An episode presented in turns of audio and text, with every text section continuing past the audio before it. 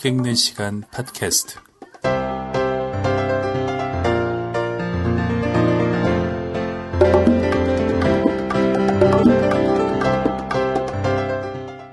안녕하십니까. 어, 책 읽는 시간 팟캐스트 진행하는 작가 김영아입니다. 그동안 잘 지내셨습니까? 네, 이책 읽는 시간 팟캐스트가 어, 이제 40회네요. 이게 시작한 게 아마 재작년 1월 정도니까요. 2년하고 또 한 몇 달이 지났습니다.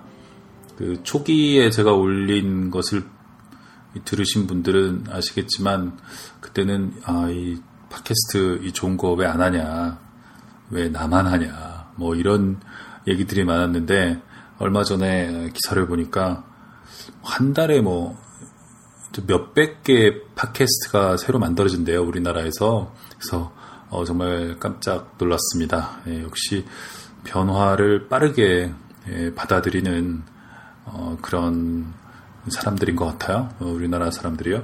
그래서 음, 다양한 팟캐스트가 많이 생긴다는 것을 알았습니다.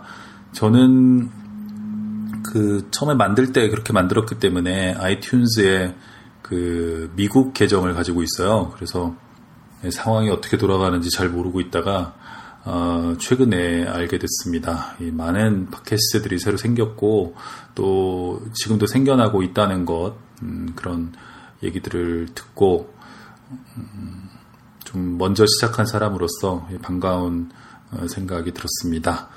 그리고 이제 미국 계정을 갖고 있다 보니까 뭐 이 책 읽는 시간 팟캐스트에 대해서 어 뭐 들어가 보면 리뷰도 별로 없고 그래서 다들 뭐 많이 안 들으시나 그렇게 생각했는데 어 한국 그, 그 iTunes Store에 들어가 보게 됐는데요. 네, 무려 800개에 가까운 리뷰가 있는 것을 보고 정말 깜짝 놀랐습니다. 그래서 어, 시간을 들여서 좀 읽어봤는데요. 네, 다양한 의견들이 많이 있었습니다. 언제 시간이 되면 한번 어, 그것들만 모아서 한번 엮어서 이야기를 어, 해볼까 뭐 그런 생각도 들 정도로 여러 분들이 그 다양한 사연을 어, 올려주셨습니다. 뭐, 네, 뭐, 다양한 환경에서, 어, 다양한 계기로 또 다양한 어떤 목적을 가지고, 어, 듣고 계신 것 같아서, 어, 이 팟캐스트를 만드는 사람으로서 대단히 기쁩니다. 이 팟캐스트가 이렇게 성공적인 팟캐스트가 되리라고는 뭐 저도 예상하지를 못했습니다. 왜냐하면 대단히 좀 하드코어잖아요. 어, 그냥 책을 읽는 것인데 어, 제가 이런 형식을 택한 이유는 어, 간단하기 때문이었죠. 네, 뭐 집에 뭐 녹음실이 있는 것도 아니고요. 그냥 제가 제 책상에 앉아서 어, 그냥 제 간단한 장비들을 가지고 하고 있어서 어떻게 하면 오래 별로 힘을 들이지 않고 할 수 있을까? 힘이 안 들어야 오래 할 수 있잖아요.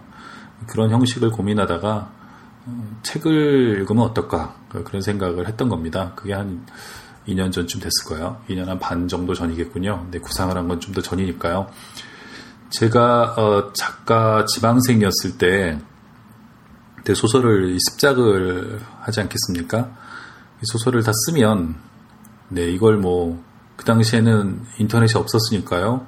물론 뭐 PC 통신으로 보내면 되지만 그래도 어뭐 그러고 싶지는 않아서 가끔 이 그 친구한테 전화를 해가지고요. 제가 쓴 단편 소설을 다 읽어줬어요. 네, 뭐 고마운 일이죠. 네, 그렇습니다.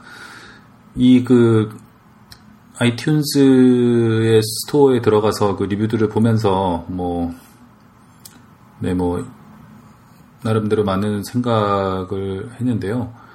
거기는 뭐, 사실은 앱이라든가 뭐 이런 것들의 리뷰를 올리기에 적당한 공간이지 뭐 서로 대화를 나눈다거나 그러기에 적합한 것은 아닌 것 같아요. 그래서 하나 알려드리자면 그 책 읽는 시간 팟캐스트는 그 페이스북에 페이지가 있습니다.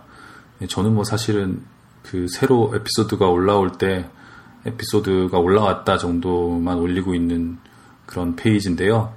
음, 거기 오셔서 그 청취하시는 분들끼리 이것저것 뭐 이야기를 나누면서 책에 대한 이야기든 아니면 뭐 뭐에 대한 이야기든 나누시면 좋을 것 같아요.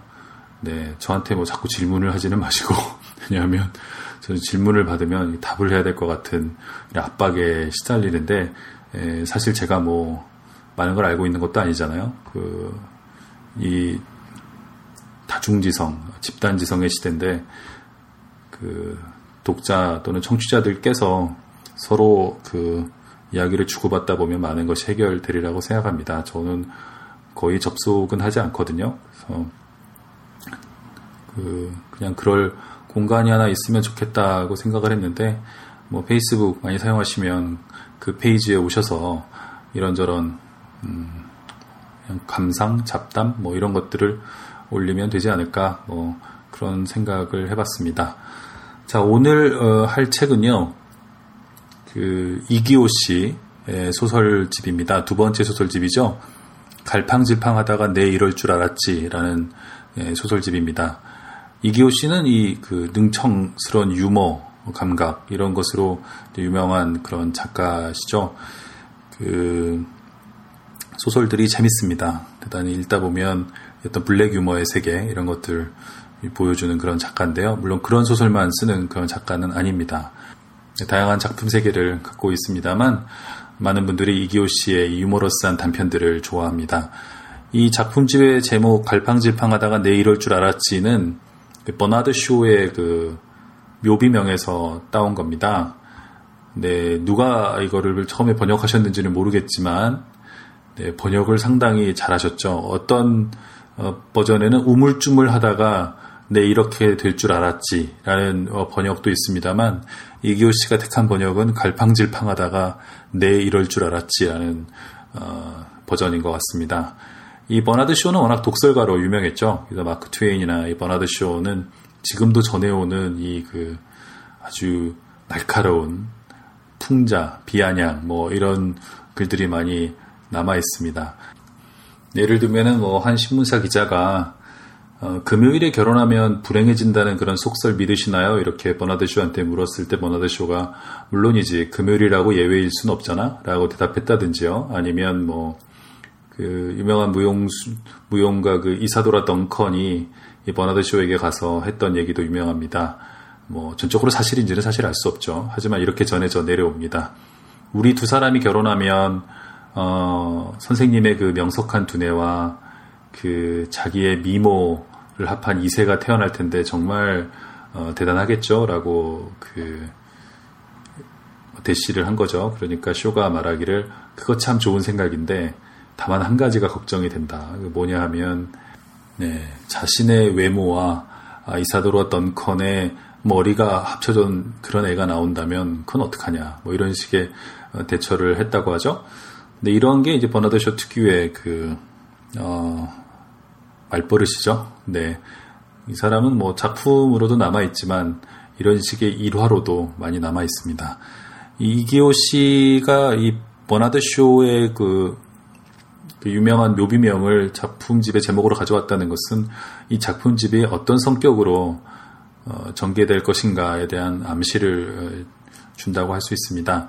제가 이 소설집에서 상당히 좋아하는 그리고 읽을 때 아주 재미있게 읽었던 어, 그런 작품은 원주 통신이라는 그 소설입니다.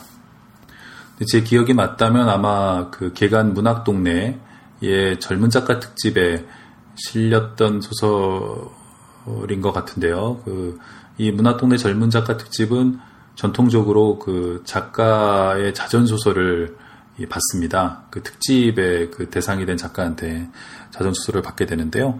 그때 이기호 씨가 제출한 소설이 아마 이 원주통신일 겁니다.